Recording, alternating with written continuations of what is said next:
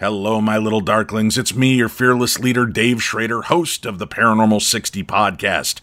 And today I would like to introduce you to Really, a brand new podcast hosted by comedian Dave Foley and showrunner, screenwriter, and novelist Tom Wheeler. You can join Tom and Dave, the non experts, as they find real experts to help solve the puzzle of strange phenomena piece by piece and they do that by interviewing the most compelling and credible journalists, researchers, and government officials.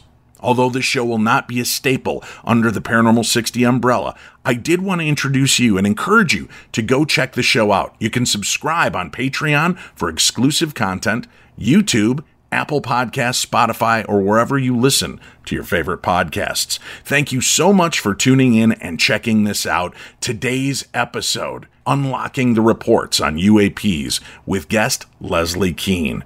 Ladies and gentlemen, sit back, relax, unwind, and enjoy this podcast. Really? With Tom and Dave.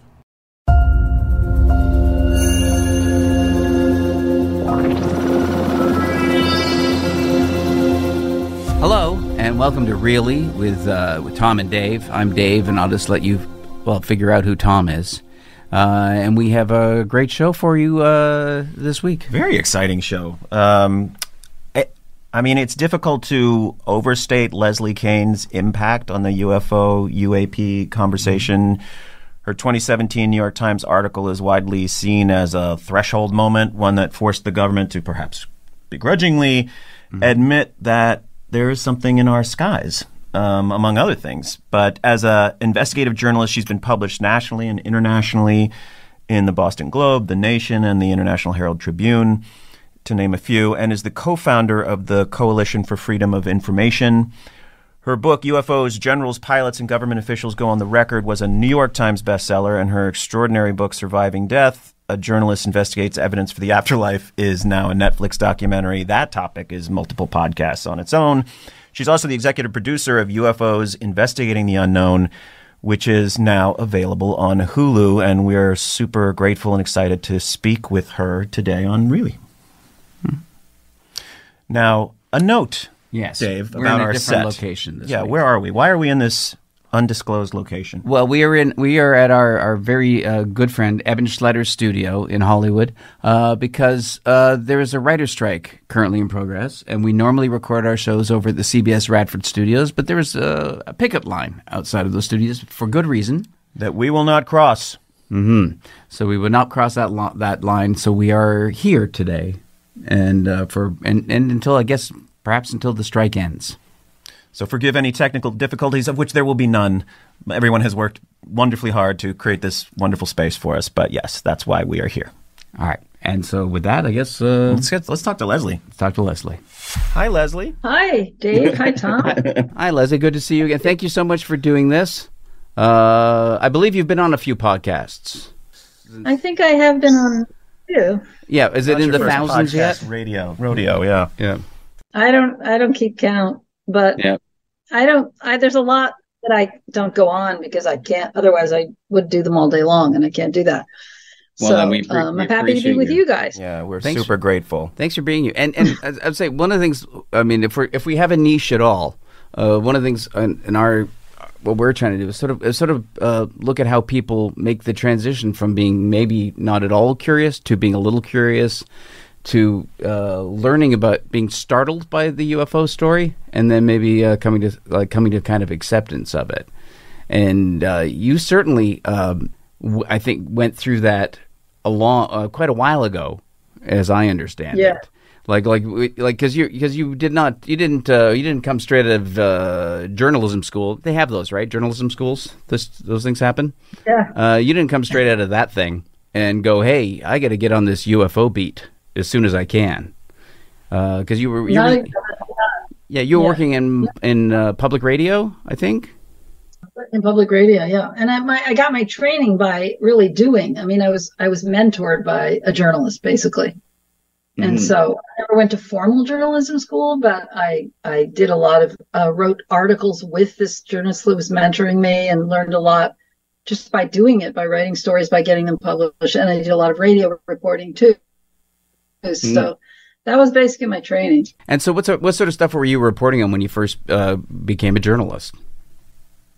Well, what happened was I was very interested in the struggle for democracy in Burma because I had a close friend who had been a monk in Burma and then he went into the jungles and there was oh there just are horrific things going on in that country, but it also had this very high-minded kind of Buddhist philosophy that permeated the culture, which was incredibly, you know, uh, just beautiful. I mean, you've never seen that before because it was integrated into how the democracy movement was was running their own government. And the Nobel Peace Prize laureate Aung San Suu Kyi had been put under house arrest. So I was, you know, she was like this heroic figure that everybody in Burma absolutely loved. So it was this very dramatic situation. And I went over there in 96 for a few months with this person who had been a monk before and got a lot of really interesting interviews and documentation about what was going on there and spent a lot of time interviewing former political prisoners, spent time with Aung San Suu Kyi and her colleagues. And it was just a life changing experience. So then when I went back to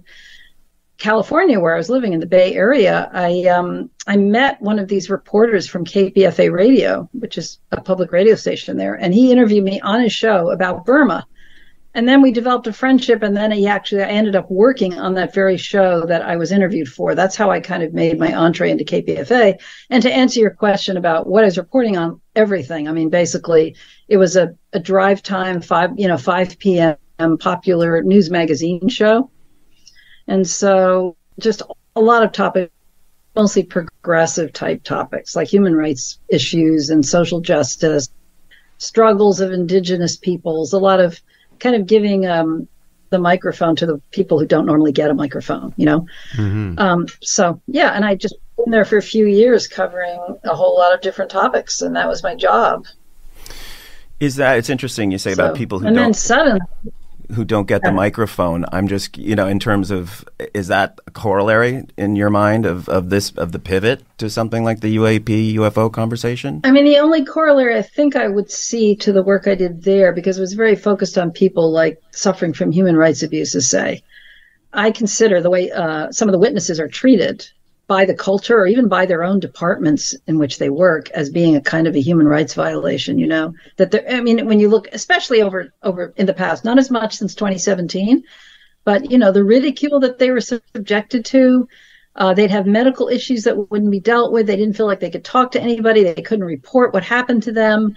They had to live with this very some often traumatic experience and couldn't do anything about it. And you know that's that's a kind of abuse as i see it so, in mm. that sense, I feel like I've always been motivated. Part of my motivation has always been to serve the witnesses and all the people involved with the phenomenon who feel they can't speak out. You know, it's just not fair, it's not right, and they deserve to be heard and respected. And so, whenever there's ridicule being dealt out, I just get very angry. And I think that's connected to the work I was doing at KPFA. But the the topic is so different that I, I don't know about every and in any other way if it's really yeah. connected. Well, definitely. I think, I think you're quite right. I mean, there's definitely a lot of people are traumatized by their experiences, and then they're re-traumatized by the the stigmatization. And you know, people have people have people literally do have their lives uh, and their careers destroyed. And they become isolated. Yeah, you're you're absolutely right. And they become yeah. isolated, and you know, and it just it can radically change their lives. So yeah, so terrible. So that, that same element, at least of, of empathy uh, for. Uh, that brought you to Burma, that empathy sort of also brings you to um, wanting to care about the individuals, the human stories involved in uh, the UFO experience. Yeah, thank you. I think that I think that's an interesting connection. I haven't thought about that very much, so thank you for making me think about it. Yeah, yeah it's all right. We, you know, that's that's our that's part of our job, I guess. Um, but then yeah, then that's, you that's, that's true, though. I do think it's true. Yeah, but yeah. then then you did sort of hit a turning point when you uh, came across uh, a story that drew you into the UFO uh, field, as I understand, which was the the release of the Cometa report. Was that, that was that the first thing that really drew your attention to UFOs? Yes, I mean I'd been curious about them prior to that, and I'd read some books on UFOs. Like I read Communion by Whitley Strieber when it mm-hmm. came out, and I remember staying up all night and being terrified and everything reading it. Um, but you know, it was it was just a, a passing interest like every, any average person might have. You know what I mean? So nothing nothing that I, I never ever thought I would ever do anything professionally with UFOs. It was just a curiosity. Mm. So when this yes, it was actually a report, not a, a, a story, but this report that came arrived at my desk one day in in um, 1989. I guess it was in, I mean, in, in 1999. Sorry, um, from France, and that's the report you just referred to. That's what really changed everything for me. It was like a you know, a light bulb moment. It was like, oh my God, you know. Yeah. And that report, to say very briefly, was written by uh, former generals and admirals and police chiefs from France, scientists. They were all retired. They were part of a think tank that had, that advised the government. They weren't part of the government officially. So they wrote this paper they did a 90 page study that took three years interviewing uh, lots of pilots and looking at official data on UFO cases from around the world. And they, they drew the conclusion that the extraterrestrial hypothesis was the most valid, rational, and logical explanation for the cases they studied because they could rule out, they had such so much good data for these cases that they could rule out conventional explanations. And they were kind of left with that. And so when I saw that, like, what, you know, generals are telling me we're visited, we're very likely being visited by extraterrestrials. I mean, they couldn't prove it and they said that, but they thought it was rational and valid to consider that. And what else could it be? Mm-hmm. And so my like journalist bulb went off and I thought, this is a huge story. Are you kidding? You know? Um, and so that's what, I mean, I was thinking like, what if the equivalent officials in America had said that, right? That's sort of happened now, but you know, we're talking 23 years ago. Um, I just thought it was a really big deal, and that they had done this really impressive study of all this these, this data. So that's what led me to it, and I I um, received that report in the fall of '99, and then the spring of 2000, I published a story in the Boston Globe based on that report, and that was the first story I did on UFOs, and it was very difficult to get it published. It was so taboo in those days. I mean, we live in a different world now, but it was so taboo and so difficult for this editor to feel comfortable with the story, even though we were talking about generals and admirals, you know? Uh, mm. So that's, and that's was like, once I had done that and the response was so positive to it, I just, I was no going back. I was completely hooked by the topic. I didn't want to do anything else. I was curious what the response of the French government was to the Cometa report. I mean, is it a is there a different attitude in France versus the states? I, am just this this relates just kind of overall to the response, but I'm just curious. Was there what was what was there? Did they have an official reaction to it? I don't think they actually put one out. Like the president didn't say. So. I think some high level officials commented on the on the UFO topic as a result of that report, as I recall. But the thing about France is it already had an official government agency called GEPAN that had been studying UFOs for a long time. So it was already kind of way ahead of the United States right. on that level. I mean, it had this, it had an official agency. It was it was open to the public. They made their data public. And so I think, you know, it was sort of a parallel. This was not a report issued by that agency, but it sort of paralleled it. I think the one of the former heads of that agency was one of the people who wrote the, the white paper. So it was okay. it was very well connected to that, and they just had a, a level of openness in France that we didn't have here at the time. So it was well received, and it was put into like published in a book that you could mm. buy in France. Yeah. yeah. Well, I I actually do remember reading your reporting on it back at that time. Oh, really? Yeah, because uh, I remember reading about the. There was one of the things that got me. As I said, I've had certain peaks and troughs in my interest in UFOs over the years, and definitely one of the peaks was when the Cometa report got reported on in the U.S. Because uh, that's cool. Which uh, you know, I'd say two peaks for me were the the uh, the Phoenix Lights and then the Cometa report coming out were ones where I went, okay, I, uh, all right, this, um, this, isn't just a curiosity. This is something that should be taken seriously with this with this yeah, level of this level of uh, of uh, study being done on it. Absolutely, so, that, that effect. Yeah, I, and I that's what I felt when I wrote the story, and then all these pilots started contacting me and saying, "I've never been able to tell anybody about my sighting, but I like to hear I saw something on such and such a date." You know, it was like, I mean, and then I had to learn about this taboo and this ridicule that was out there and and I didn't understand like why it's so irrational. Like what is going on here? Why aren't people more interested in this? No. You, why are they just pretending it doesn't even exist? All of those things. Yeah. Do you think that is um because um, Dave and I have had this conversation? Do you think that is a function of an organized effort by the government from early days to to socially engineer a response so that we are predisposed to dismiss it? Um, because you, I mean, we've talked about this uh, at some length. That's that there was a conscious effort through these various programs to sort of just psychologically push that subject to a place where that will be our instant kind of response. I mean, is do you feel like that's what you're pushing up against? Yeah, I think it, it in the in the fifties, especially, was when it sort of got rolling, you know. And I think it was. I mean, officially, because you know we know about the the. Uh, you, I don't know if your readers know about the CIA meeting, the Robertson panel that met. I think it was fifty two or fifty three. mm mm-hmm. I mean, that was a CIA meeting in which they actually published a document saying we've got to use ridicule to tone this thing down. It was in black and white. Uh, we've got to we've got to debunk it. You know, I mean, I won't give, you know, I could talk about that for half an hour, but that's just the essence of it. And that that report was sent around all over to all the government agencies. It wasn't made public, of course.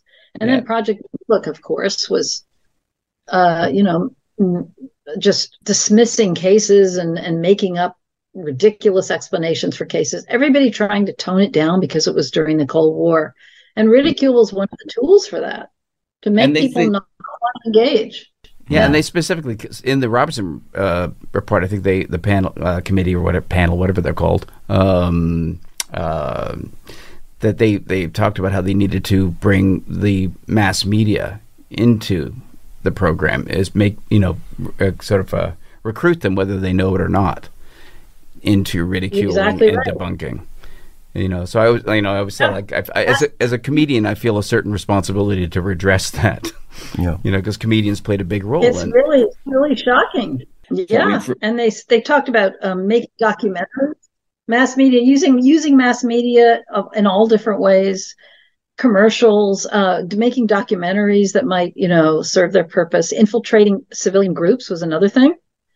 Mm-hmm. So, and then yeah, I don't know if you all remember the Walter Cronkite special. I don't know, was it '68? Mm-hmm. You know, the UFOs, uh, what was it called? Uh, I just don't remember. See, these are the things like when I get in a podcast, yeah. I never know what's no. going to come up. no, I know, yeah. My brain. Well, sorry, when, you, you, know, you don't have to be encyclopedic on this. I know. It was influenced by the by the Robertson panel though, because one of the Robertson panel members was actually part of that show and was on it. Mm-hmm. And there was a letter that that was received through the Freedom of Information Act, written by one of the panel members to another, saying yes, we we were able to achieve what we wanted, you know, using the Walter Cronkite uh, opportunity to try to get their ideas across. So it was, it definitely had a big effect. Well, so yeah, so I mean, it was kind of engineered, you know, and then it's culture, and like we're left with the legacy of that, yeah. decade after decade. It just sort of perpetuates.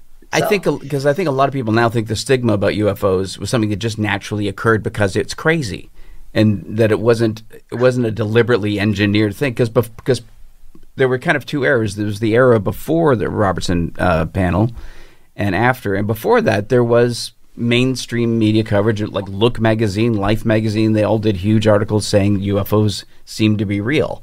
Before that period, and then after that period, they did them after too. They did them. Look and Life did things after that too. I mean, there mm-hmm. there are mm-hmm. things that keep coming out, good books and stuff, but, but nonetheless. But if you can get the most trusted man in America who I've only seen sort of his summation at the end of that special, where he basically says it's all nonsense. Mm. Um, so it was get, shocking. Yeah, if you can get the the most trusted man in America to go out and and just serve your ends, it's pretty effective. Well, it seems it seems like thanks in large part to your efforts um, over the past, I guess, two decades of getting you know starting with the reporting on the Cometa report and and then subsequently the 2017 story, which really does seem like a threshold moment for this entire conversation. It our our approach here is really one of well the our assumption and and I feel like it's an accurate one even publicly is there is something here. This is not a question of is it are they are they seeing things like no the the settled question seems you know, is they are here. There is something going on, and you don't presume to know what it is. You don't, you know, you report from these, you know, incredibly impeccable sources, uh, uh, you know, who trained observers. You're just telling what they see, but once you've read this, there's it's very hard to go back and listen to the you know kind of flimsy.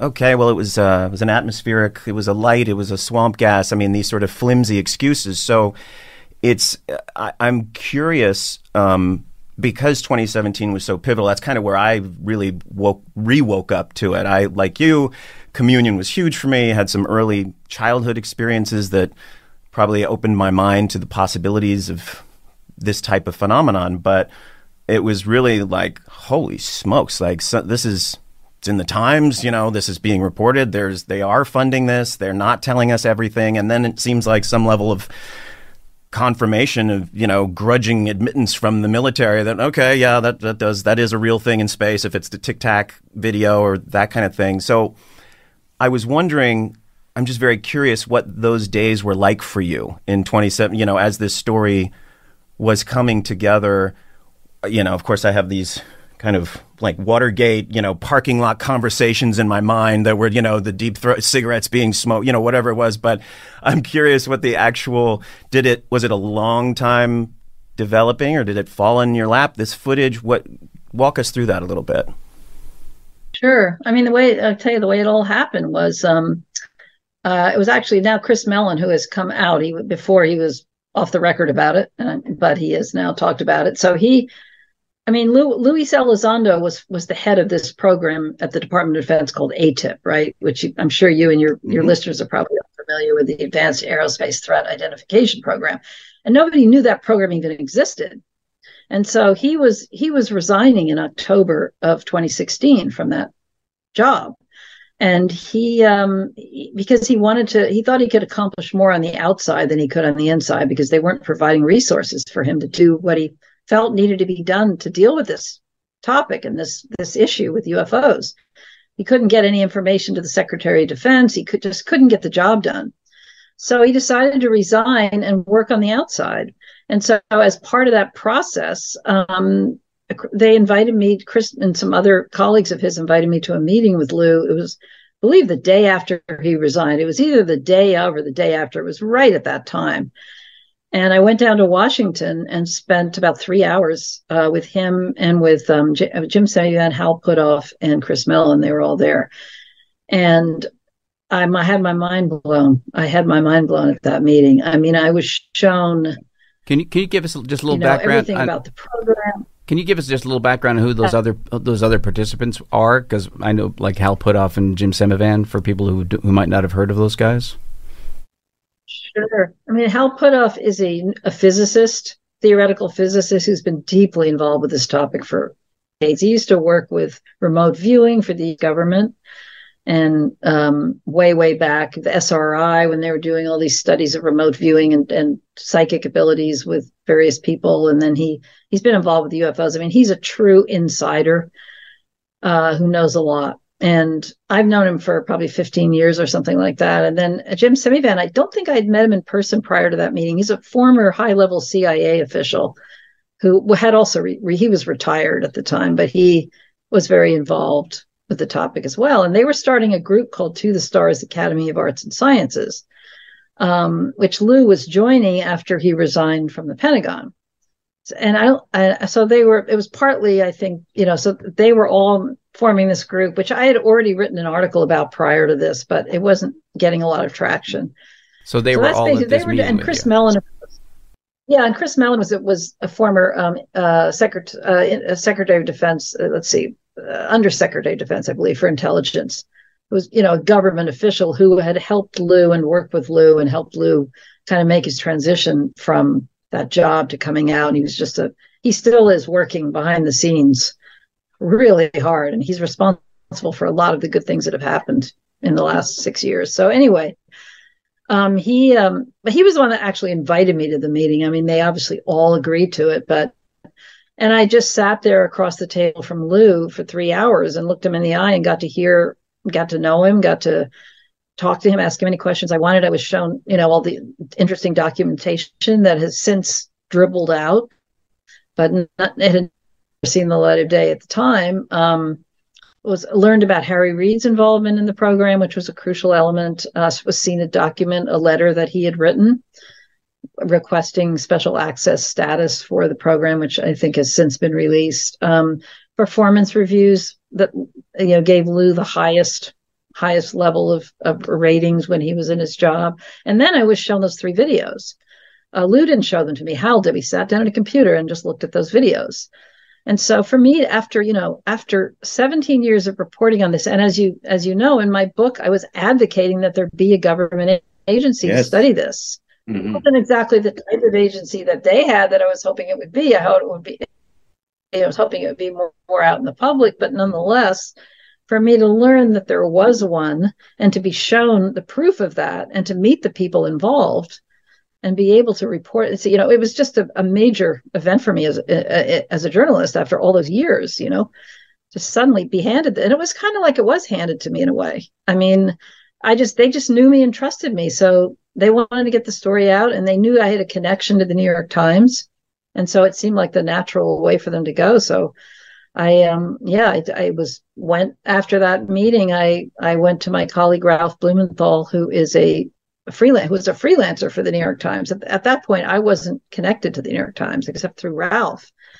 And so together we pitched the story to them. And um, we had an actual in-person meeting with their director of investigations from the Washington bureau at the Times when he came up to New York and showed him you know at that point I was able to show him everything um, and because I was I didn't walk away from the meeting with any documents, but I was eventually given them so I could show them to this editor at the Times, and they just they said, "Well, we'll let you know." And they went. He went back to Washington, and we got the call. Go for it, do it. And that's when they assigned Helene Cooper to work with us, who was their national security reporter, an unbelievably highly respected reporter on the Times who knows everybody in the Department of Defense and covers, you know, all defense related issues. So we were absolutely so fortunate to work with her and have her name on the story.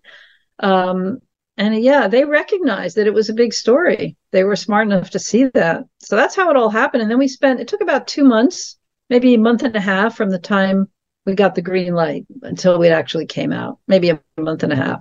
Mm-hmm. And a lot of it hinged on getting Harry Reid on the record to mm. say yes, I did arrange for the funding for the program. Yes, I the program does exist. I'm behind it. I I helped set it up. I supported it. I got the funds, and we we had no idea if he would ever acknowledge any of that. You know, so Helene flew out to Las Vegas and met with him in person, and he he he told us everything, everything. And so she, and, we were just elated after that meeting. Yeah. And yeah. how long how long yeah. did it take to get the green light from the first time from from when you presented the materials to the New York Times to get the green light to to pursue the story? How long did that take? I would say from the time we sat down with Mark Mazzetti, who was the you know in person. I mean, we had pitched the story earlier. Then the next step was to meet with him. I'd say from the time we we gave all the showed him all the stuff, and then we got the call. It was it was about a week, mm-hmm. I think, from when he went back to the bureau. No more than that. And no then, more than it might have been five. And then the procedure to get the to get the article written and then through the editorial uh, staff at the New York Times. That was what was that like? That was about a month and a half. Um, it's it's intense. I mean, dealing with the editors is very difficult at the Times. Uh, they they have a lot of control. They scrutinize every single thing. They will they will tell you you have to do certain things. Like we had to put some skeptics or debunkers in there to say say things that really had nothing to do with the story. Mm-hmm. You know, it was just it, just nothing to do with it. But they said, well, you've got to have some skeptic. right. Find somebody who doesn't believe it and it give them relevant. time. Yeah, that's yeah. frustrating, but. Exactly. You know, things like that. We wanted to say certain things that they wouldn't let us say. I mean, you have to, and you have to pick your battles with the editors. You have to really fight for certain things and you got to let go of other things. So but basically they were real i mean they're also very good editors. I mean i'm not complaining. They're very good hmm. editors. They know you know they know how to do their job and it, it benefits the writers to have the good editing. But hmm. um, it's also a kind of a push pull thing and it can take a while to go through that process. Yeah I, i'm asked mostly because i think there's there's kind of a, an absurd notion circulating among sort of the, the debunking community or the skeptical community that the media are are are diving into this story because because they see it as a big money maker. That you know the idea that that that the media like the New York Times is uncritically uh, uh, digesting all of this and uh, disseminating it because they think it's a it's a huge popularity grab. And it seems like uh, that's the exact opposite of your experience. I would say so. I mean, they're nervous. They, you know, covering UFOs, that's sort of a going out on a limb for them, right? I don't think they had any idea how big this first story would be at the Times. Mm-hmm. And then if they were doing it for money, then why ha- aren't they doing it a lot more than they do, right? They don't do it very yeah. often. When they do, do, they skeptical reporter Julian Barnes is now the one covering it. So I I really don't think. I mean, yeah, it seems like the New York Times has done everything in their power to undermine the initial reporting since you guys released. Yeah, I mean, I I'm not going to comment on that, but I will. That's, that's your opinion. Um, you know, we have done a series of stories since that first one. Yes, but not so much recently. Mm-hmm. Uh, it uh, it makes me curious what you how you feel about the current state of the conversation because I, I, and I sort of to me we have sort of two interesting recent examples of the conversation. One you have uh, Kirkpatrick, the head of AARO. um, and for those you know who it's the All Domain Anomaly Resolution Office, which is largely exists because of your work and the work of Chris Mellon and the fact that this became such a such a big topic of conversation that it seems like they were almost forced to to acknowledge it. And there's been senators uh, now supporting this endeavor, and there seems to be almost bipartisan support for this endeavor, even though there's pushback. But he was quoted, I think, in his kind of big anticipated sort of um, uh, uh, talk with with uh, this hearing.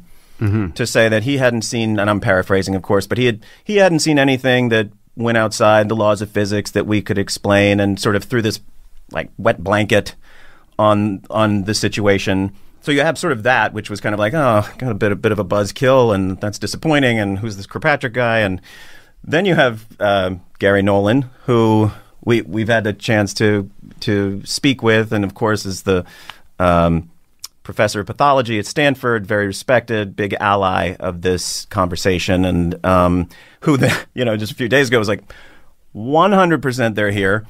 There's reverse engineering programs, absolutely. It's all they've been here for a very long time, and so we have the and he, I think, uh, represents this. I, want to say just the the current. Um, there's just a there's people like yourself and Garry Nolan with this credibility um, that is outside of the kind of you know uh, that are data people, research interested in in that kind of thing. So I.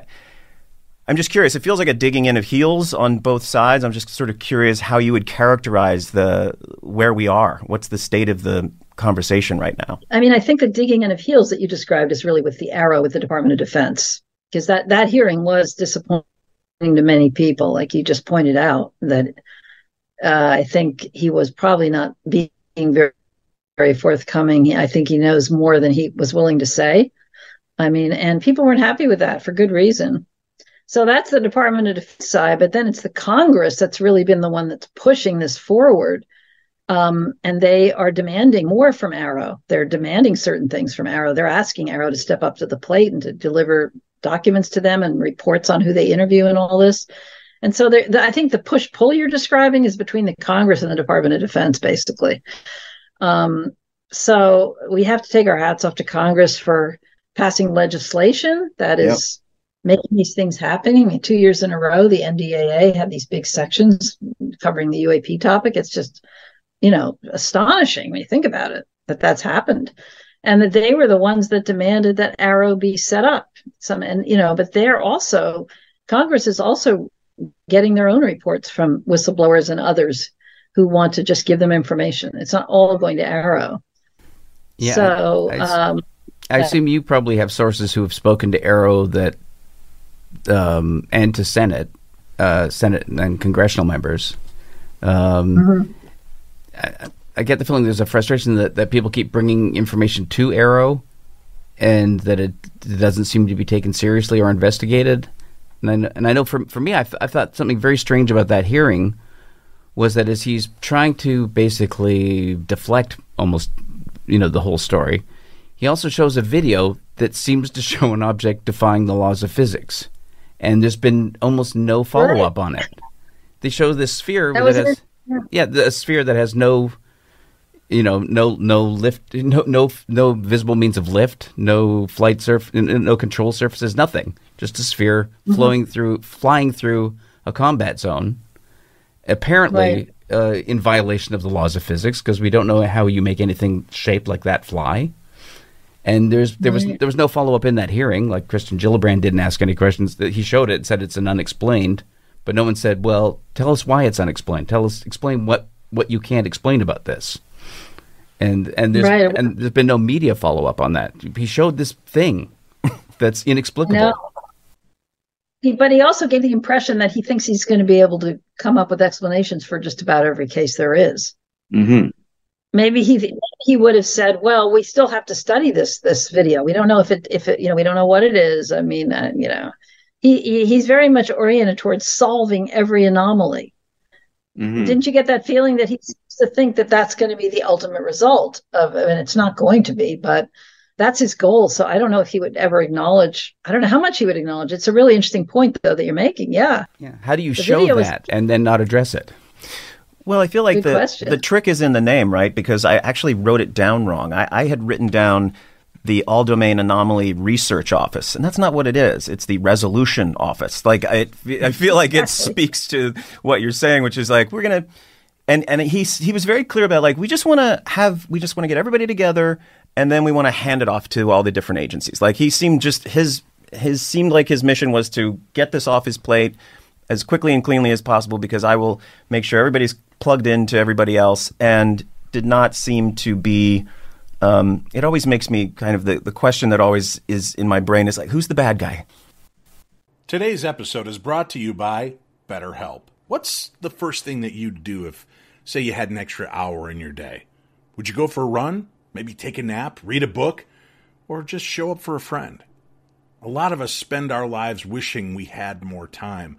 And the question is time for what? If time was unlimited, how would you use it? The best way to squeeze that special thing into your schedule is to know what's important to you and make it a priority. Therapy can help you find what matters to you so you can do more of it. If you're like me, you think, I can get through a lot. And we can. We're a resilient species. However, there are times that we need to reach out that hand and get a little help from somewhere else. That's what I did with BetterHelp. When I reached that limit and I realized things were getting a little bit out of control, instead of taking it out on my family or taking it out on myself, I just decided to reach out and get the help that I deserve. So if you're thinking of starting therapy, give BetterHelp a try. It's entirely online and it's designed to be convenient, flexible, and suited to your schedule. Just fill out a brief questionnaire to get matched with a licensed therapist and switch therapists at any time for no additional charge. Learn to make time for what makes you happy, my darklings. Get BetterHelp. Visit betterhelp.com slash p60. Do that today. You're going to get 10% off your first month. That's betterhelp, H-E-L-P dot com slash p60.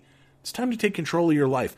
Dave's here rooting you on, and if I can do this, you can do this. Let's do this together betterhelp.com slash p60 there's a link for it on today's program guide Uh, we know government is not monolithic. The Congress does seem more sympathetic towards this issue um, than it has been in my lifetime. Uh, at the same time, we have this fellow who I don't know from Adam, but he, you know, he seems to be in charge of a program that he doesn't seem crazy about, or he seems to be dubious of. Um, so, I, in your you you know many more of these many more of these people in the inside government and is there is there a villain? Is there someone we can just point out and be like they're the problem is it the air force? Is it i mean how would you describe the pushback? Is it legacy um, programs that no one can kind of sneak into or um, i guess what who's pushing back on sidney kirkpatrick when congress is pushing him uh, from you know from the front to be more forthcoming. I don't know. I mean, Sean Kirkpatrick. Sean, my bad. So, I'm to sorry. make that me. Sorry. Okay. No, I mean, I don't think it's any one. First of all, I think Sean Kirkpatrick is probably part of the part of the pushback world, right? Himself. He doesn't need anybody to push back on him. He's in, he's already Right. doing that anyway. I mean, that's where he comes from. That's his that's his position on this, you know. Uh, so I think a lot of people consider him to be part of that, one of the main forces of that, really. Um, and you know, I think it comes from all a lot of different places, and it's very subtle. And you can't really say, well, it's one, like you you pointed out, it's not one agency or one group of people or one, you know, anything you can really necessarily put your fingers on. Um, but you know, uh, whistleblowers who might try to come forward, some of them have faced repercussions for doing that, and they don't always even know where it's coming from. Sometimes they do know. It could be coming from the agency that they're working in. Well, even You know, the company they work for doesn't want someone to be t- people to talk about this. Yeah, Well, I was going to say, it seems like even, well, like Lue Elizondo has gone through waves of people trying to discredit him since he's come forward in 2000. Since, since right. But that's been more the UFO UFO community than it's been anybody really. I think it's more the UFO community, if that's what you're talking about. Well, I, I know, well, I know he also had had uh, within the Department of Defense people claiming that he had no affiliation with AATIP. If, if he was involved with AATIP, he certainly wasn't in a high-ranking Right. position. And, and I know Harry Reid came out and very forcefully defended him. But it's yeah, and, Right. but it does yeah, seem they had like to retract statements.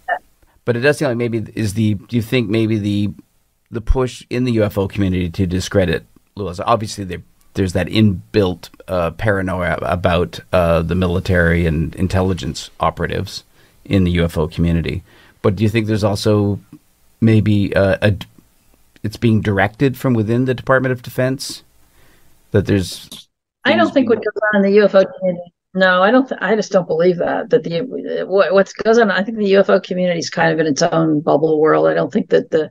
I mean, there may be there may be trolls and people that infiltrate the Twitter Twitterverse Mhm. to kind of. You know, there could be on that. I mean, on that level. I mean, I really, you know, I'm not in a position to know because if it's if it's all undercover, then I'm not going to be in a position to know what's happening, you know, undercover. But um, I, there are just elements out there that don't want this to come out, and they all do whatever they can do within their own pathways, you know, to influence it. Um, and there are plenty of elements that do want it to come out too. Mhm. So I think we have, you know, it's moving in the direction of coming out. I mean, there's no question that the forward mo- motion is the is what's is what's winning here.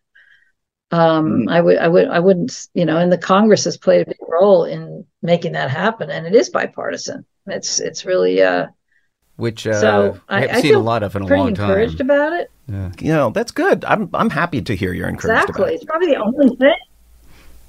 Yeah, at least since since pre-Obama yeah, I, think, days. I mean, if you look back had- from 20, since the you know the pre-Obama days, there hasn't been much bipartisan legislation of any sort on any subject, and suddenly we do have uh, pretty much unanimous bipartisan legislature being written by you know Kirsten Gillibrand and Tim Burchett should not be allies on anything, uh, but they are in this this story. Exactly. You know, Exactly. It's true. And it's wonderful to see that. And it makes sense because this is an issue that transcends any, almost transcends human, you know, the normal human issues that we deal with every day. It's, it's why should, you know, where, where's the partisan aspect of this? I don't think there really is one. So it's kind of a universal thing, right? So, and Yeah. it's a national security issue. So I think it's, it works and I'm glad for that. But, um, I yeah, I just think if you you have to look back from where we were before 2017 and compare it to where we are now, and then you really could see how far we've come. I mean, it's it's phenomenal to me, especially after having been around this for 17 years prior to that.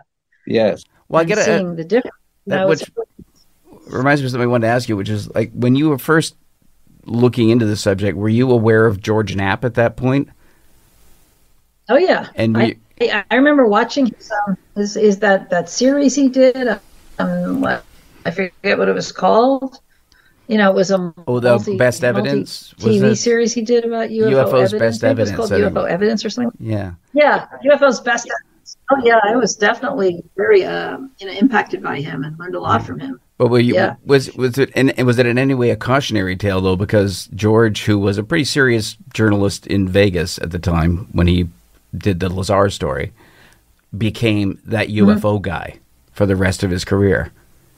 Did you would- did you did you see that happening? Did you see that in his career and go, "Hmm, maybe I don't want that in mine? Well, I was I was more I don't think I really cared if it was in my if because I I mean that's what I was doing and so I wasn't going to hide it. Mhm. You know, and I didn't want to cover anything else. So I mean, yeah, what else could I, you know, it would be a fair thing to say that I was a reporter who covered UFOs, but I was also extremely careful and, and I think more conservative perhaps than George in terms of what I, what I covered. And I was writing for mainstream news. I mean, his his focus was his Las Vegas station, so it was more local. But I was writing for national, you know, national media. So, and I would do stories that would go out on the wires all over the country. And so they had to be, you know, there were there's a certain level of almost be, being conservative in a certain way, being so factual and kind of conservative that nobody could really argue with those stories like something like Lazar is way more out there, right? It creates all this controversy and look what he's claiming. You know, I would have never written about something like that, even though I was interested in it. I Mhm. just stayed very much, you know, on the Cometa report. And the next one was on a report from a NASA, former NASA scientist about aviation safety issues involving UFOs. And then, you know, very kind of just data driven, factual, conservative stories. So I never was, I never got flack from any of those stories. So George was he was in a position to cover a lot more kind of controversial topics than I could because the way I was positioning myself was and I was working with a public relations firm in in Washington and I was really trying to get to the Congress, get to the policymakers with the kinds of stories that they could accept and relate to. So I had to be very careful about what I wrote about and that was sort of my mission, you know. Whereas George was in this Las Vegas station and he it wasn't like he wasn't out in the national media so much and he could just play with more different different things. He had the opportunity to do that. He was in a different kind of scenario than I was with a different purpose really. Uh, so um I think that was but you know I I thought he was a great reporter and I learned a lot from him and I'm sure he had but in some ways it was more fun to do what he was doing to be able to cover Bob Lazar and have all, everybody, you know, talk about it. And, and, uh, it's so interesting. You don't really know what the answer is. And, but I was just sort of taking these more, these drier kind of reports that were, you just couldn't argue with. But they, to me, they weren't really dry because, you know, what we're, look what we're dealing with here. But anyway, so that, that I was really trying to make something, write something only that a, a member of Congress could have it on their desk and read it and not be at all like, oh, this is weird Mhm. you know that i wanted to affect that kind of person But now it seems like the story itself is now maybe backing you into the corner where you have to sort of now report on elements that sound like the Bob Lazar story. You know, the sort of things that, uh, that Garry Nolan is going public with. You know, the idea that these reverse engineering programs do exist and these craft do exist. So do you, do you feel how do you feel now with at, that the story's moving into this area after all these years? it's, yeah i mean it's more interesting but it's also harder to get stories into like mainstream large mainstream papers um, uh, with that kind of a topic so the challenges mount the further along we go basically for me as, as trying to report on things as they move it, yeah it's just more of a challenge because there's more resistance in the main, mainstream you know for those kinds of topics but it's just it has to happen it's the it's the direction we're going in so Yeah. I'm trying to make it happen in the way that I think is really credible, and you know, try to bring it out in as as good a, uh, a you know a, as well respected a venue as possible, so that it's not just something that bubbles around in the UFO community. But again, I'm still on that same path of wanting it to get into the mainstream. That's where it really matters. Mhm. Otherwise, you just preach to the choir, right? If you just do yes. And it's and it's a, and it's a pretty crazy choir, in a lot of ways. right. Yeah, I have a question So, about how how do you how do you negotiate with? I mean, I guess the question is like, what's a what's a bigger challenge for you? Is it or what do you think is a bigger challenge to the to the conversation? Is it UFO Twitter, that sort of kind of semi hysterical space, or is it government obstinacy? Uh, you know, like what? Because I I do, you know, feel uh, a sense of that we need we need books like this and journalism like this to to uh, you know mature the conversation beyond just like everything's a conspiracy, everything is out there. I guess what is your feeling about what's the greater um, hindrance at this point? Do you feel like government's kind of buckling but then the conspiracies get all riled up and are creating this sort of pullback where people are like, well, it all can't all be true. I, I'm just curious if they're what your thoughts are on that. I mean, I don't I don't even go on Twitter, so I I just stay away from the whole Twitter universe. And sometimes people will send me certain tweets or something like that that are relevant to me, but I don't spend time on it. So I just sort of know what it's like from what people have told me. Occasionally, I might have looked at it occasionally, but I'm not part of that world.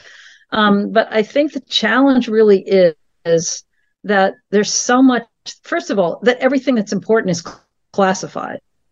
That's really difficult because if you want to write a story let's say about crash retrievals like like dave just mentioned um, or reverse engineering you can never prove any of it because it's all classified. So the the challenge is you know that's a big part of it. And the, the fact that the people so many of the people that are willing to talk about this will only talk off the record right? So you can't print it um, or um, and then you know that like the members of Congress know so much more than they're willing to say. So there's all this information out there, you know, that in various ways that you can get access to, but you can't put it out for in the media. And so that's that's so frustrating, you know, because if you only could, it would change everything. So it's really the, I think that's the challenge. You know, you know that people know these things so, the, mm-hmm. and I think the members of Congress, even those who know, they they're in no hurry for it to come out, right? It's like let it let's let it take as long as we can. Is sort of the attitude, right? It's like you just it's it's the resistance just sort of is is is baked in, and they're not jumping up and down to have it happen as soon. So you're kind of battling that resistance, and you're battling the fact that so much of it can't go on the record and so how do you like if you're a reporter and you you've talked to you know 12 absolutely convincing people and only two of them are going to go on the record yet you know what all those other ones have said but you can't even talk about it mm-hmm. you know and so you know the story but you can't write about it in a way that's convincing that's you know imagine how frustrating that is that's yeah. kind of the situation I, I find myself in so not to put words in your mouth but is it fair to characterize what you just said as that you believe these programs perhaps or not perhaps do exist and you simply can't get enough people on the record to speak about them versus the question of do they exist? I would say it's as garry nolan said they exist. I mean i have no doubt about that there are programs there are uh, materials that are being held by those programs. They've been around for decades. There are enough enough people who have come forward privately about that not just to, to me, but to Garry and a lot of other people, you know, that, um, and to the members of Congress that we know, we know that's the case at this point. So how do you, how do you get that in, in a story, you know, with enough, uh, proof or documentation or corroboration or whatever, you know, editors require? Yeah. Um, just because you know it from talking to a lot of very highly credible people is not enough. So that's that's what the challenge is for a journalist. But I have no doubt that it's true. I have no doubt about that. And it seems also, I mean, there's there's even a problem of getting that information um, from those sources and even from Congress and you know Congress to AARO. Like it seems like that information isn't even yeah. making it to AARO. Like, or it's supposed to go from AARO to Congress, really. And the yeah. question is, is that happening enough? And I, I'm not sure that it is, but they a, a Congress has to really stay on top of it because I'm not sure that I mean AARO was supposed to be sending over transcripts and reports to Congress, and I think that I don't really know, but it it was sort of suggested to me, you know, and around the time of the hearing that maybe that was one reason why she had that hearing to kind of move them along. So you know, there's there, yeah, there's that too. There's yeah. the you communication f- that has to happen. You feel like the air, the information is more running from Congress to AARO, or or because I, I, don't. I think it's more the other way. I mean, I think the the way it's set up, as I understand it, is that AARO is supposed to report to Congress. Mm-hmm. But AARO, I'm sure if if if AARO wanted information from Congress, I'm assuming they could get it. But but isn't there a problem with that that Kirkpatrick doesn't even have security clearances to look into the some of the some of the some of the witness testimony that he's getting? He doesn't have the security clearances to investigate it? I don't know. I, I know he has security clearances to hear classified testimony or t- classified yeah. reports from people who come talk to him. I, he does have that. hmm Uh, whether he has clearances to follow up on certain leads, I don't know. I don't know how much he is following up on leads. I mean, that's that's the other question that people have. If he gets testimony, therefore they should be investigating and following up on it. Maybe they are. We wouldn't hear about it, you know. Yeah. We don't really, I don't think a lot of people know exactly what's going on in, inside of AARO and what is being done and what's not being done.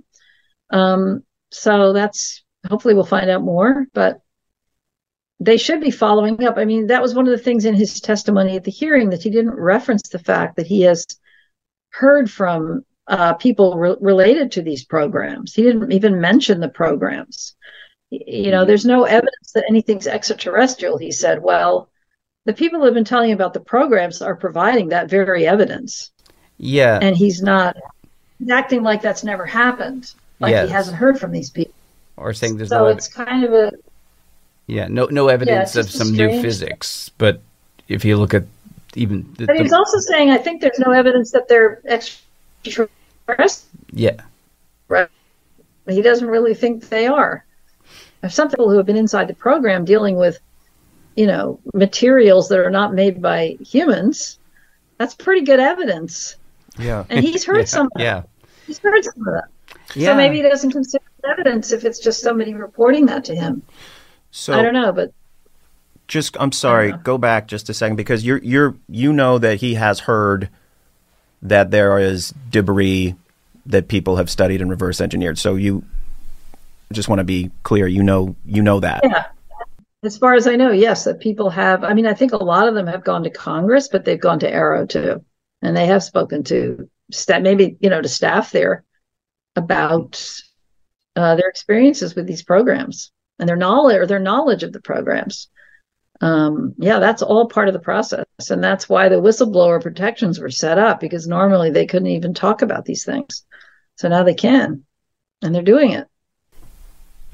You've done, Yeah. you've created your own Cometa report here. I mean, it's uh, you did you know it's like you got everyone together and then you put. I, there was one anecdote in this which I just thought was kind of, um, I don't know it, it it the the validation of witness testimony, which is so dismissed by the debunkers so easily. The the callous way that these convicted, you know, the, the conviction is just sort of swept aside, and that all the expertise of these witnesses are sort of so dismissed. But there was a a moment that you have between the pilots who engaged the UFOs, one the Iranian pilot and one the pilot from Peru, who um, were never met, um, but you had brought together for this kind of committee. Um, it was such a sort of human moment. Do you want to just, just describe what that was and what that kind of meant to you? Yeah, that was a that was one of my favorite moments. So it's it's interesting that you remember that of all the things in the book because that really was. So they were they were the uh, so both those cases involved a pilot attempting to shoot down a UFO. In what the, the Iranian pilot felt he had to do it for self defense because there were these projectiles that were heading right for his plane, and he just thought they were going to hit his plane, so he locked onto them with his um, missiles, and when they got to a certain closeness to him, the, all his equipment went out and he couldn't fire the missiles. And that happened a few times. And he just, he, you know, luckily they never hit his plane, but that was his reason for doing it. And then the, uh, the Peruvian pilot was actually instructed to go, go up and, uh, shoot down this thing that they thought was a spy balloon. And when he actually shot it, then he realized it was not a balloon. It was a UFO by the way it behaved.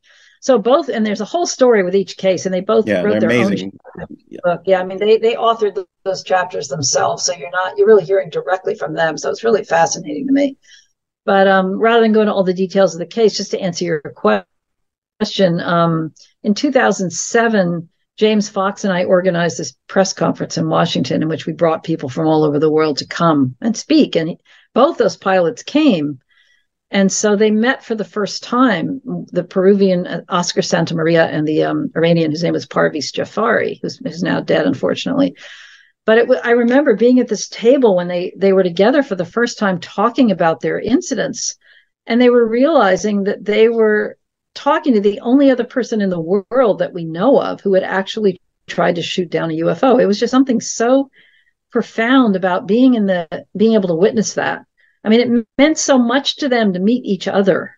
There was so much emotion in it, you know, for them to meet their counterpart and this very, very unusual thing that had happened to both of them. And um, for them to go over with each other what it was like and what they did and how the UFOs responded and how they felt.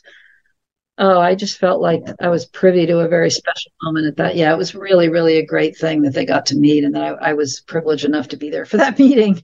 It was really, Yeah. really great. Great. I say, I would- I would put it for anyone, assuming that somebody does listen to this, um, Oh, they should are. look. They should see because a lot of that um, that that panel that you guys set up was covered in James Fox's movie. I know what I saw. I think that's the documentary where he Exactly. where we we, we Yes. where he, he covered sort of gathering all those people together and t- and going to have, have this uh, this uh, meeting, which I guess was you were hoping that that event would s- would spawn more uh, action within government and more interest. I was. I was hoping, and of course, it got a lot of, of media coverage for one one or two days, and then it's just over, and nothing happened. Exactly. I mean, I remember I had this. I had was had a group then called um, the Coalition for Freedom of Information, and I had a lot of support from John Podesta and Fife Symington and others. And we had this petition we wrote, and we had it on a big easel blown up, you know, at the conference, asking the government to take on, you know, the laying out all the reasons why they should investigate this and take it seriously. And it was signed by all these people, like the ones who came to talk at our press conference, and like Fife Symington and other people.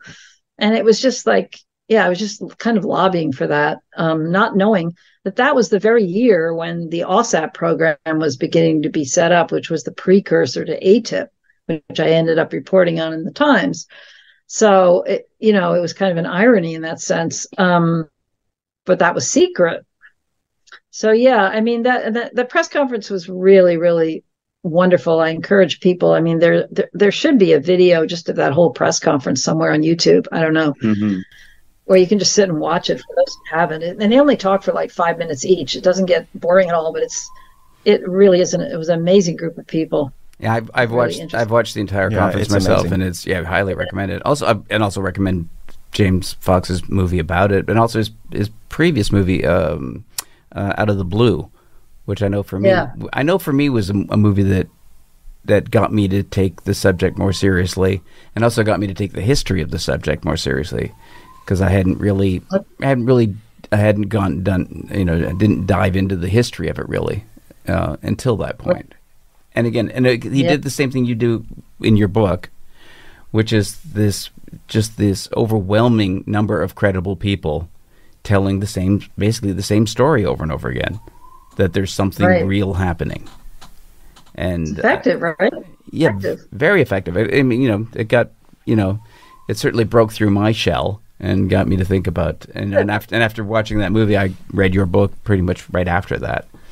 Um, I also think and that- James has done other great movies, The Phenomenon, and then this more recent one about the case in Roswell, Moment of Contact. He's he's really making a, a tremendous contribution, and he's a good friend of mine. So I'm Yeah. giving him a well, I'm I'm a huge fan of his and Yeah. the work he's done. Yeah. the phenomenon was was was amazing. I, we were we were saying, yeah, we were Go ahead. talking about um, the Brazil case that was recently. He was he was talking about on Rogan, and I know there's been a lot of discussion about that.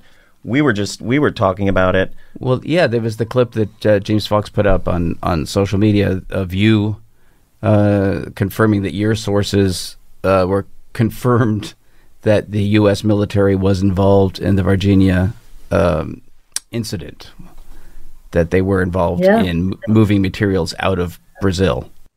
And that the incident itself is happened just the way it's said to have happened. I mean, Yeah. that's really shocking. Right? And he's working really hard to try to get a hold of the videos and the photographs and all the data that's out there that we don't have yet. I think it's just a matter of time before he's going to have that data, and that'll be interesting. Yeah, and for those for those who don't know, the Virginians it was a a, a, a crashed UFO in uh, Varginha, Brazil, and w- that involved two uh, bodies. One that was They were actually live creatures first. yeah, one live was, ones. yes, one that was live, and one that was recovered by a police officer who then suffered uh, m- severe uh, medical complications as a result of being exposed to it. and I guess and I guess the died. yes died from died. that. Yeah. Well, uh, who confirmed this to you? I want to know. I want to know who confirmed. You know, I know you won't be able to tell us who confirmed it No, to but you. it's been a fair amount. There's been a fair amount of confirmation on that case. Absolutely. I mean, the doctors. I've talked to them myself, who who worked on that guy who died. I mean, there's the the circumstances of the death really.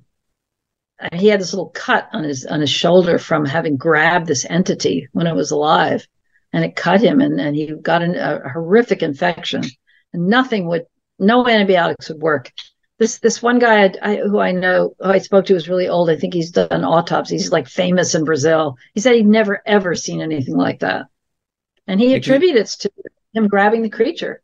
For somebody to get an infection that severe and die that quickly, And they were never able to determine the nature um, of the infection, were they? well, they were able to determine what organisms in his body. Yeah, and that's all. That's interesting too. I mean, um, and I'm trying to learn more about that. And actually, Garry Nolan, I hope, is going to help us try to understand all of that. But um, one of the one of the organisms is something that is normally only found on animals. It's not, you know, which is kind of interesting because maybe that would be found on a, a UFO alien walking around. I don't know, but it, it's not. It's not normal that it would be found in a human body in connection with a severe infection like this. Let's put it that Mhm. way. Nothing about it was normal. But you know, you, we don't have enough records, but we do have one autopsy report on that on the the individual who died. So it's there's a lot of interesting stuff. And the witnesses you spoke to in regards to this case, they stand up the way the witnesses in this. In other words, they sort of pass your journalistic kind of level of credibility in their stories, or the, um, or is it people Yeah, in government, not- or James has I did the talked to um, lots of military people in Britain. Yeah, I haven't. I just got interested in the autopsy reports, and so I've talked to some of the doctors, but that's those are the only people I've talked to. James is, you know, you guys might have a great time if you had James on the show. Well, we'd we'd love he's- to. He knows that. Well, Yeah, I'll- he's been working on it for years. Talked to everybody in the country, and it's just a fascinating story to hear him talk yeah. about it. Well, believe me, I'm, when, I'm absolutely peripheral. I was going to say, believe me, when we're done here, I will be pressing you to to help us hook up with uh, with James. I'm He'd curious be glad to do it. in terms of um, the just i mean to, to to pivot for a moment because your surviving death is such an interesting book story documentary um, and i'm wondering if y- you know I, there's nothing in here about like abduction for example um, but Right. Mike, I, I, I guess we, we've talked a little bit about how some of these topics can dovetail and swerve into each other a little bit, and they there is there's um, so I'm I was wondering initially what drew you to this topic, which I suppose there's similarities because you're you're reliant on eyewitness testimony and what you can confirm. Um, and again, I don't want to I want to have you tell it. I don't want to try to put words in your mouth. But what what drew you to this subject matter? Um, were there any similarities, anything from the UFO topic that drew you to it, or was it just a completely separate interest of yours? Um, and then maybe we can later sort of talk a little bit about the abduction phenomenon. Okay. Um, I would say when I first, and so the book is called Surviving Death, and it's really dealing with the question of what is the best evidence for the possibility that consciousness survives death. And that's a question I had been interested in for years. And I had sort of explored it while I was doing reporting on UFOs. And I'd gotten involved with some people making documentaries on it. I met some of the people and, you know, had a real interest in some of the reincarnation cases that were coming out of the University of Virginia. Um, and so but I never saw it as having anything to do with UFOs. I always thought of it as something completely separate. And the same thing when I wrote the book. You know, I, I had written my, my other book in 2010, and then there was a documentary made for History Channel based on my book, and that was in 2011. And then I was just kind of ready to do something else. And my publisher actually invited me, said, Do you want, is there something else you want to write a book about? And I'd literally been thinking at that very time about doing a book regarding this question of survival of past death so I just jumped into that. Not, and it was uh, it was really a journey for me to, to go on because I I hadn't already done it. You know, it was like I knew some of the things I would write about. I had an outline, but I it was much more of an unknown process for me than writing the UFO book was because I'd already done all that work. So Mhm. anyway, I jumped in. It, it, to answer your question, I never thought of it as being connected to UFOs, and it was only after years after that. Um, I guess it came out in 2017, uh, early, you know, before the New York Times. So it's been since then that I've learned uh, more about the connection, and I've learned that a lot of people do consider people I respect, really great thinkers in this field, do consider there to be a connection between consciousness, between the afterlife, between you know paranormal abilities and all the things that I've written about in that book to the UFO phenomenon. And so I'm much more open now to seeing them as one kind of universe of thing. But when I was doing the book, I, I was not at all in that space. So it's kind of an interesting evolution that I've been through after writing the book. So there's nothing in that book that would ever suggest any connection because I didn't I wasn't aware of it then. And it was Mhm. also journalistic. I mean, I was really trying to just take the studies and the evidence that was out there um, in a lot of different areas that point towards this reality of survival and kind of writing them in a journalistic way and, and providing evidence, but in an interesting way. And I, and just like my UFO book, I invited individuals to write their own chapters in it. Um, you know, so it was a little more. It wasn't quite as hardcore as the UFO book. It was a little more personal and exploratory, and you're dealing with much weirder stuff um, Yeah. than you you know UFOs. You- in, at least in my original book on UFOs, it was really about data for a physical object in the sky, right? Mhm. But with surviving death, I'm dealing with all kinds of weirder phenomena like poltergeists and mediumship and you know paranormal levitations and um, ap- you know near death experiences, reincarnation cases. You know, it's a little more out there than UFOs, ironically, but it's true. Do you think maybe just the, the fact that, you were, that you were able at some point in your life to uh, get around that barrier to taking UFOs seriously? Do you think that same, uh, I guess, opening of, of the mind did that maybe lead to taking this subject more seriously and, and applying a journalistic rigor to it? Yeah, because I think it's there are two big questions that I've always been interested in. You know, are we alone in the universe, and what happens when we die? They're both like big human questions, right? So yeah, I mean, it's the same kind of. I've always had this kind of probing curiosity about these bigger questions, and this one was just as important to me as UFOs or are we alone, right? Mm-hmm. And by the time, yeah, I was really ready to explore something else at that point. I mean, I had been so fixated on UFOs for so long, and the book had been out. The book was out. I felt like, what more do I have to say? It's all in my book. Yeah. And Right? odd- So- oddly, done- oddly, it's the subject that the other subject that Robert Bigelow is pumping a lot of money into. Is Right, uh, right now, he's, and he's too. Exactly. That's his primary interest. And he went from UFOs to that. Although I think he was interested in, that actually previously when he was involved with NIDS, the National Institute, in, in National Institute for Discovery Science, but he never officially, they didn't take it on, but he's always been interested in it. And then he set up this institute. And I worked at that institute for over a year, maybe a year, a year and a half, um, on this initial project that they did a couple of years ago. So um, that was after my book came. And yeah, so yeah, I've had a lot of time swimming in the waters of the whole survival question and all the people that are engaged with that question and then trying to see how that connects with ufos it's really interesting. And there are people that think about that a lot more than i do. There are great thinkers like jeffrey kripal from, from rice university and whitley strieber is another one who who write a lot about the interconnections. Colm kelleher is another one who reported on the skinwalker ranch incidences um, you know, there these are people who have thought a lot about these connections and have talked and written about it. Um, so I learned a lot from them. I'm curious that we, if any of the witnesses that um, saw these uh, saw these discs, um, did they ever lean into? Did they ever offer up anything that seemed maybe outside of the able to prove through data thing? And I speak of like abduction. A lot of times, people who are witnesses have you know additional experiences that are harder to quantify, harder to um, I'm just wondering if you ever had to leave out any information that went uh, that went outside of what you were trying to kind of journalistically provide, provable, you know, provable through other sources, et cetera. I would say the answer to that is yes. I mean, because there, you know, if I had brought, brought that kind of stuff in at the time that I was working in 2010, say, when I wrote my book, it would not have worked out. It just couldn't have had the impact that I was looking for. Um, and so, you know, there are there are military witnesses, just like anybody else, who have experiences and have and they get affected by these encounters in ways that they're not necessarily going to want to talk about. That's even more taboo than just reporting on Oh, seeing yeah. an object, right?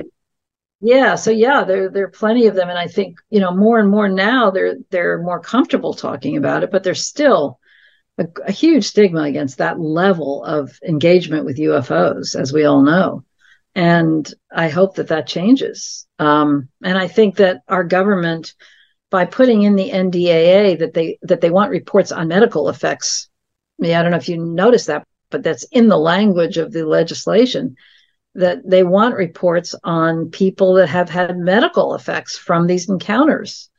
And medical effects are one of the things that happen to people who have these strange experiences, you know, who um, it sort of opens the door to the whole, I don't know just about abduction, but the whole experiencer realm realm of UFO studies. Uh, so you know, hopefully uh, mental effects, you know, psycho, I think psychological effects is in there as well. That's what that's all about. Yeah, it's and, like the, and the also- consciousness effects on people. and there's also Yeah. the, the notion that people who have had a UFO experience often have other, what for lack of a better term, paranormal experiences that start occurring after they've after they've had a UFO Right. encounter. That they suddenly encounter other things that don't seem right. I mean, I mean, uh, Colm Kelleher and George wrote about it in their uh, Skinwalkers at the Pentagon.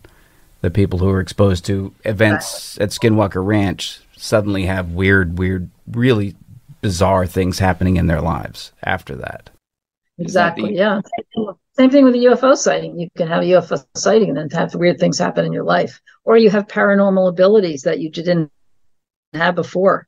You start having clairvoyant dreams, you know, dreams per, that predict the future, or clairvoyant abilities, or tele- telepathic abilities. You know, it's something in your brain is like switched open, and nobody really understands that, but it affects consciousness. And then the question is, well, does consciousness affect the UFO? Is that part of what determines your experience? These are the kinds of questions that are so interesting to think about. We don't know the answers, you know, but there's a, a component of consciousness of, that has a pay, plays a big role.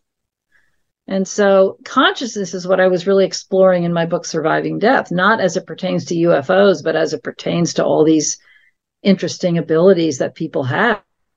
And Mhm. uh, the, the, the fact that consciousness can operate separate from the brain. And so then you, you can just put it all together into one huge mystery, you know, and they all seem to dwell in the same type of mysterious realm.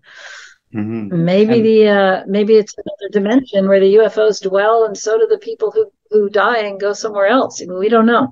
We don't know.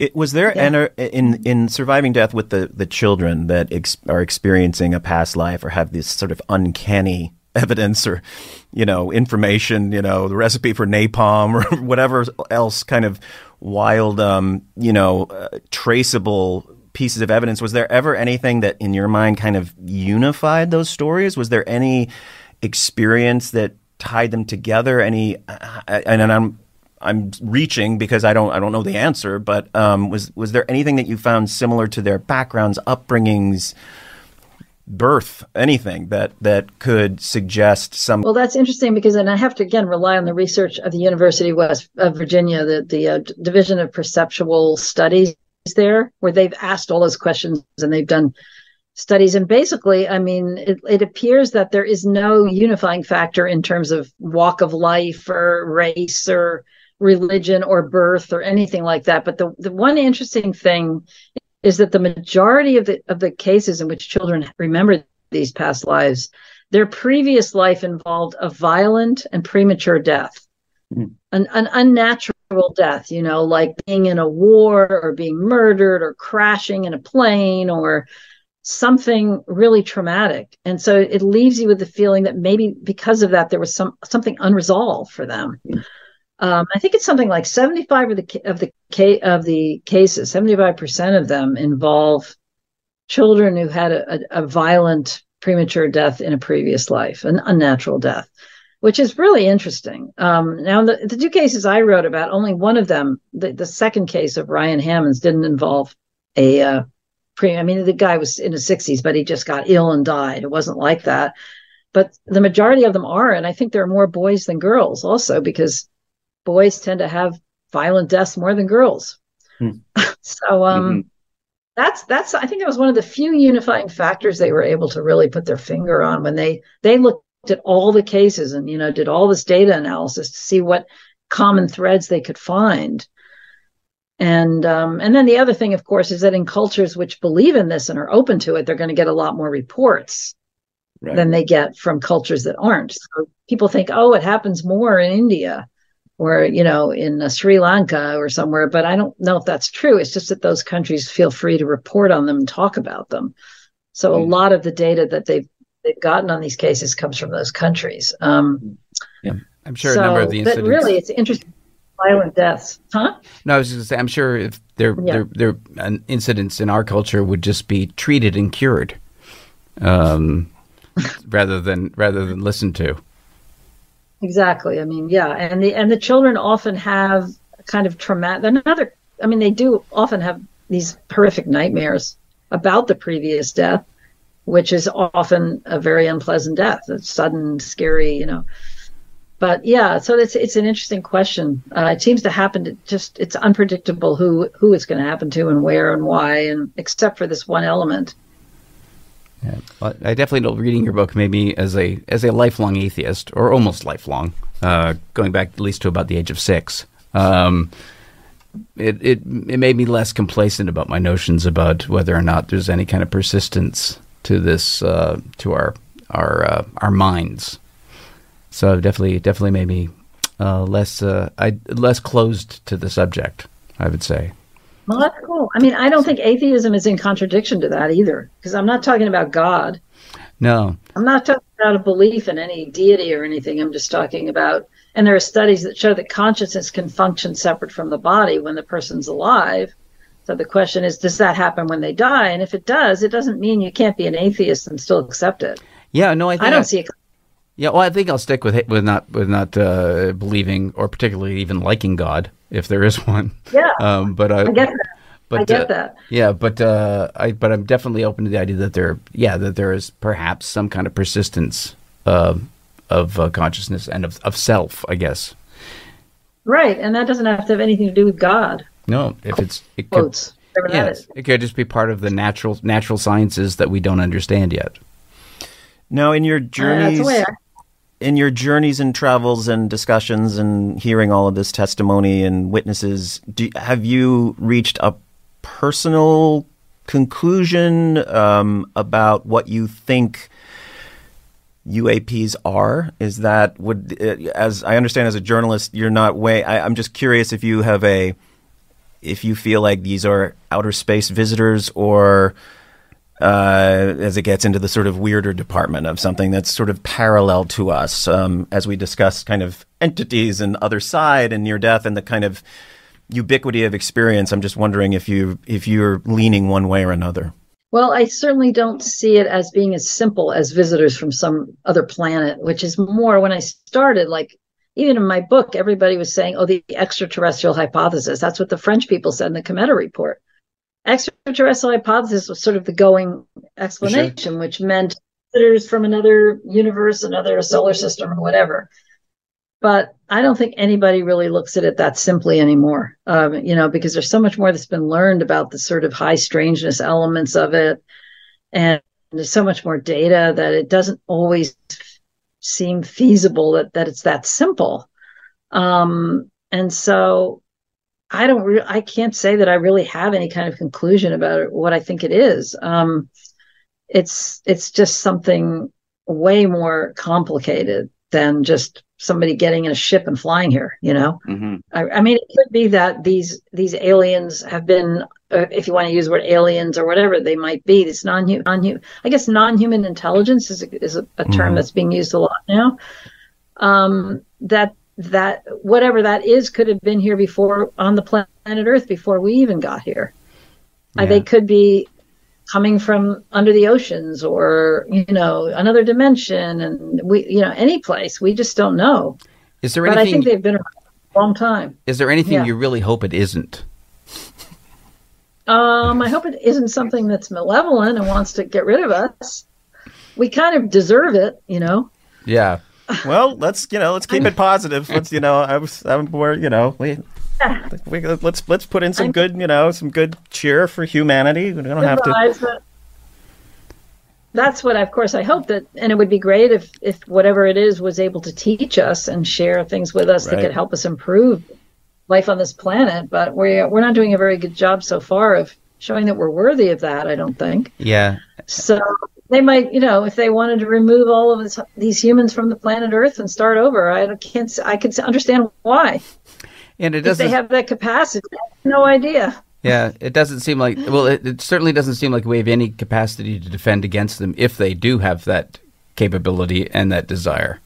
right They i would assume that's true and yeah they definitely show the the attitude every description they show the attitude of someone dealing with a crazy person. You know it's just like okay well we'll just let's keep a certain distance. Let's like look don't engage don't piss them off don't you know don't do anything. Just no sudden movements just kind of so there is a little bit of a, a kind of asylum approach to you know um, and they seem whoever they are very far you know not wanting to overly engage um, which I, you know i guess makes Right. sense which sort of fits with the hypothesis It does because they probably get try to we try to shoot them down or something.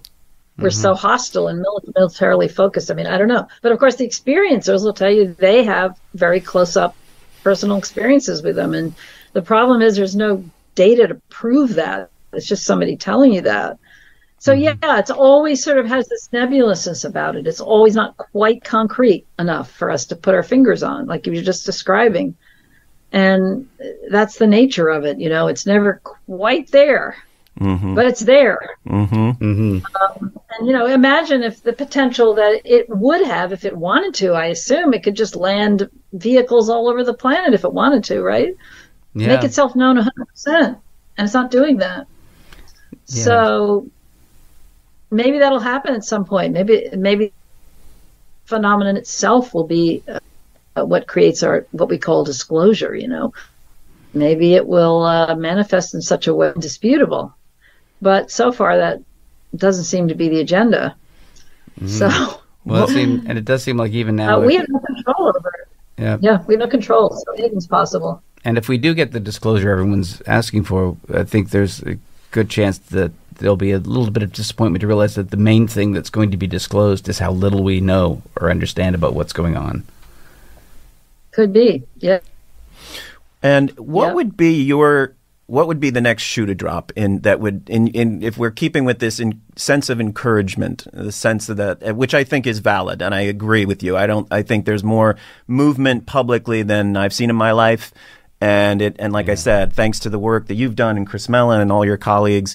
Um, w- And is there it's, so encouraging that you're still optimistic. yeah, I know. It's like I'm happy to hear it. So, in in to follow that encouragement, what what would you like to expect to hope to see in six months to a year? Is there any sense of in your mind of what that could be? Um, you know, uh, you know, beyond just sheer prediction. Yeah, I mean, I think the the aspect that's really sort of on the radar right now is the whistleblowers, not just whistleblowers, but witnesses coming forward and pro- providing information to Congress. So that has potential. If some of that is made public, you know, that has potential to really shift things a lot. If the information that they provide is is somehow being made public, the parts of it, it is mainly classified information, but you know somehow some of that could come out or just sort of general generalities about what they're saying could come out. Um, there could be another hearing. There's already talk of, of tim burchett is talking about wanting to do a hearing. Maybe there'll be a hearing in which some of these actual whistleblowers or witnesses are brought forward. It won't just be government officials who are testifying but it might be people with actual firsthand information that can come forward. I mean that could happen. So i think you know that that's sort of what's the next level i think is is something that's going to come out of all these uh people who are coming forward and who had the permission to come forward now because of legislation that's been passed and the kind of umbrella that Congress is providing for them to do that.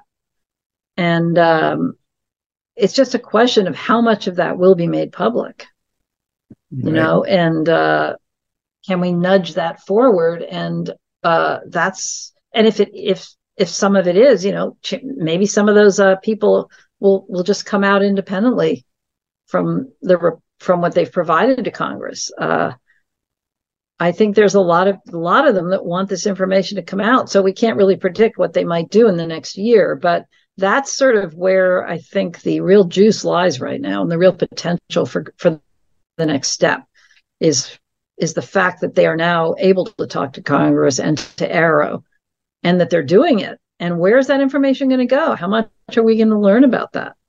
And there's a lot of motivation among cer- certain Congress to bring this out and to have more hearings and to try to bring it out into the open. So let's see. Hopefully, that's going to happen over the next year. That's sort of how I see it.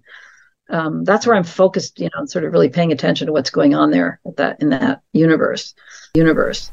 Well, I hope that's I hope that's the case, and I'm I feel pretty sure you'll be part of a part a big part of that nudging uh, in the work you're doing. Oh, I try to be.